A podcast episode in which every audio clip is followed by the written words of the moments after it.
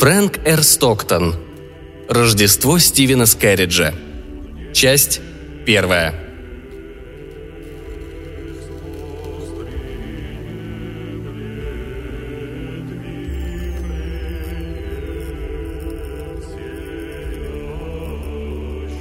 Стоял сочельник. Твердокаменный небесный свод, темный и тяжелый, навис над белой землей. Леса посидели от мороза, и исполинские деревья сгибались, как будто не могли выдержать вес снега и льда, который возложила на их плечи юная зима. В конце одинокой тропинки, в торжественной и безмолвной лесной чаще, стояла хижина, которая, возможно, и вовсе не была бы видна в отступавших сумерках – если бы из трубы не поднимался тонкими колечками слабый дымок, похоже, в любую минуту готовый подобрать свой тощий хвост и окончательно исчезнуть. Внутри у очага, в котором дотлевали испускавшие упомянутый дымок угли, собралась семья Артура Тирола. Он сам, его жена, сын и дочка. Стоял сочельник. Из дальних уголков леса пришел влажный воздух и незваным гостем проник в хижину Тиролов – он посидел на каждом стуле, полежал на каждой постели и заключил в леденящие объятия каждого члена семьи. Все вздохнули. «Отец», — сказал мальчик, — «нет ли еще дров, чтобы я мог подбросить их в огонь?» «Нет, сын мой», — с горечью ответил отец, спрятав лицо в ладонях. «В понедельник я принес последнее полено из поленницы». При этих словах мать вытерла с глаз немую слезу и мягко подтолкнула детей ближе к тлеющим углям. Отец встал, подошел к окну и угрюмо уставился наружу, в ночь. Поднявшийся ветер усеял сухими ветками тропинку, по которой ему вскоре предстояло отправиться в ближайший городок. Но он не думал об опасности. Закалка его сердца была под стать жестокости его судьбы. «Мама!» – начала девочка – можно я повешу чулок на ночь? Ведь сегодня сочельник». Булатный клинок не поразил бы материнское сердце острее, чем этот вопрос. «Нет, моя милая», – дрожащим голосом ответила она. «Ты должна надеть свои чулки, ведь у нас нет огня, и твои ножки замерзнут без них». Девочка вздохнула и печально посмотрела на чернеющие угли. Но тут же подняла голову и продолжила. «Но, мамочка, что если я буду спать, не укрыв ноги одеялом? Старый Санта-Клаус может положить что-нибудь совсем маленькое в чулок прямо у меня на ноге между чулком и кожей? Правда же, мамочка?» «Мама плачет, сестра», — сказал мальчик. «Оставь ее». Отец тем временем закутался в свое потертое пальто, надел на голову потрепанную соломенную шляпу и пошел к двери. «Дорогой отец, куда ты идешь в такую ужасную ночь?» — воскликнул его маленький сын. «Он идет», — ответила мать в слезах. «В город. Не удерживай его, сын мой, ведь он купит макрели для нашего рождественского ужина». «Макрель!» Хором воскликнули дети, и их глаза засветились радостью. Мальчик вскочил на ноги. «Ты не должен ходить один, дорогой отец», — сказал он. «Я пойду с тобой». И вдвоем они вышли из хижины. Улицы наводняли веселые лица и красивые свертки — да, снег и лед толстым слоем покрывали тротуары и крыши. Но что с того? Каждое окно светилось радостным светом. Радостный огонь приносил тепло и уют в дома. Радостные сердца раскрашивали здоровым румянцем и зажигали счастьем лица в веселой толпе на улицах.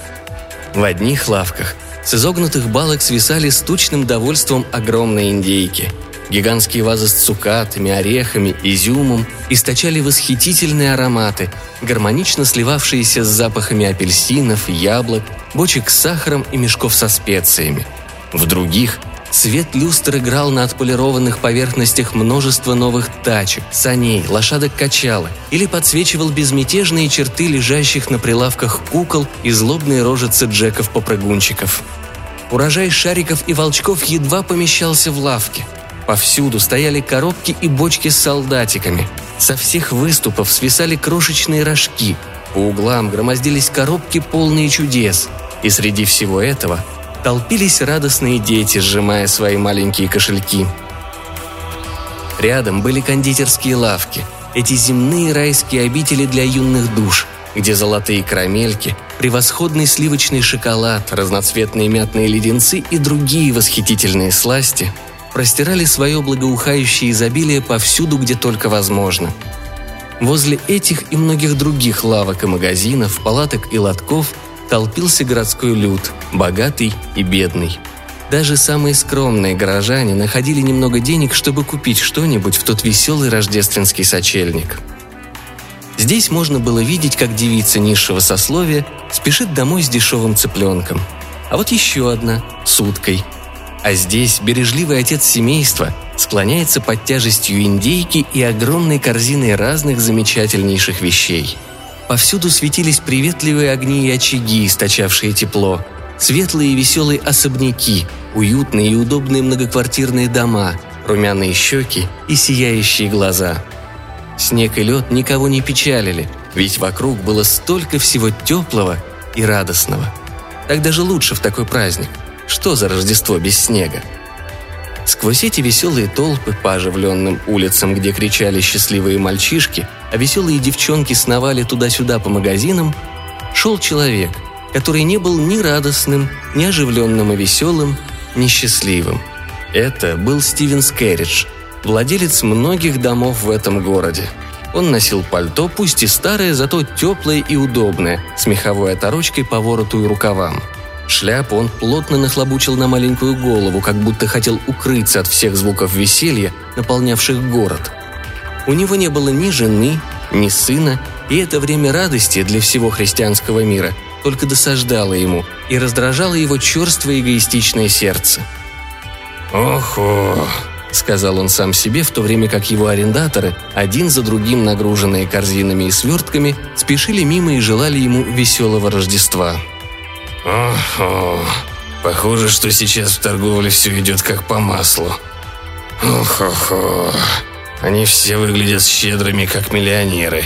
Ничто не открывает карманы, так как атмосфера праздника. Ха-ха. Еще не первое число месяца, это верно. Но пусть, я все равно пойду и соберу свою арендную плату сегодня вечером, пока все эти денежки еще на плаву. Ха-ха. И старый Скэридж пошел от дома к дому, угрожая выгнать всех, кто не заплатит ему в этот же вечер. Некоторые мужественно сопротивлялись, ведь день оплаты еще не наступил, и такие получали указания о необходимости выехать в ближайшее время. Некоторые, протестуя в бессильной злости, выплачивали все сполна – Другие, бедняки, не имели денег для выплаты по этому непредвиденному требованию, и Стивен Скэрридж хватал все, что попадалось под руку, и маломальски удовлетворяло его запросам. Так многие бедные семьи сквозь слезы смотрели, как беспощадный землевладелец уносит индейку или жирного гуся, которые должны были украсить рождественский стол.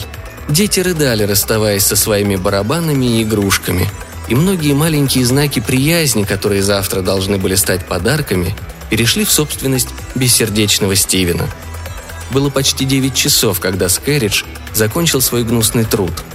Он обратил все, что изъял в деньги, и как раз возвращался в свой негостеприимный дом с таким радостным светом в глазах, какой не сиял там уже много дней, когда увидел на ярко освещенной главной улице города Артура Тирола с сыном. «Охо!» — сказал Стивен — и он тоже пришел потратить свои рождественские денежки.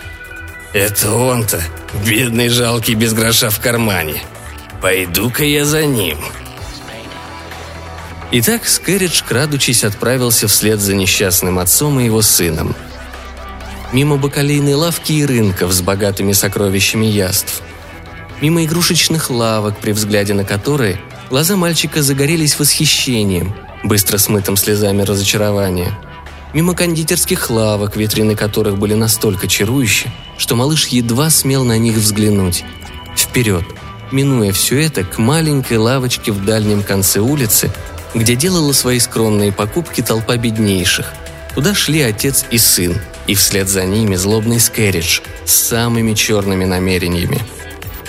Когда Тиреллы вошли в лавку, Старик спрятался снаружи за услужливо предоставившей ему убежище колонной, на случай, если кто-нибудь из пришедших сюда людей окажется его арендатором и решит потребовать возмещения только что причиненного ущерба.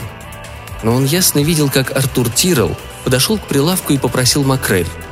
Принесли рыбину на 10 центов, но он отказался, но в конце концов приобрел меньшую, на 8 центов. На 2 цента сдачи он купил немножко лярда. Затем отец с сыном вышли из лавки и направились домой. Путь предстоял не близкий, но сознание того, что они несут то, что сделает следующий день, чуточку более похожим на Рождество, чем на обычный день, делало их шаги легче, а дорогу не такой утомительной. Они подошли к хижине и отворили дверь. Там, при тусклом свете свечи на столе, сидели мать и маленькая дочка. Они раскладывали зеленые ветки, чтобы украсить свой скромный домик. На немой вопрос в глазах жены Отец произнес голосом, в котором звучало что-то от прежнего пыла. «Да, дорогая, я принес ее». И он положил макрель на стол. Девочка вскочила с места, чтобы взглянуть на рыбу, а мальчик отступил назад, собираясь закрыть дверь. Но не успел он и притронуться к ней, как дверь распахнулась, и в хижину ворвался Скэридж, который шел за ними всю дорогу. Обитатели дома возрились на него пораженные – но они недолго пребывали в неведении относительно причин его нежданного визита.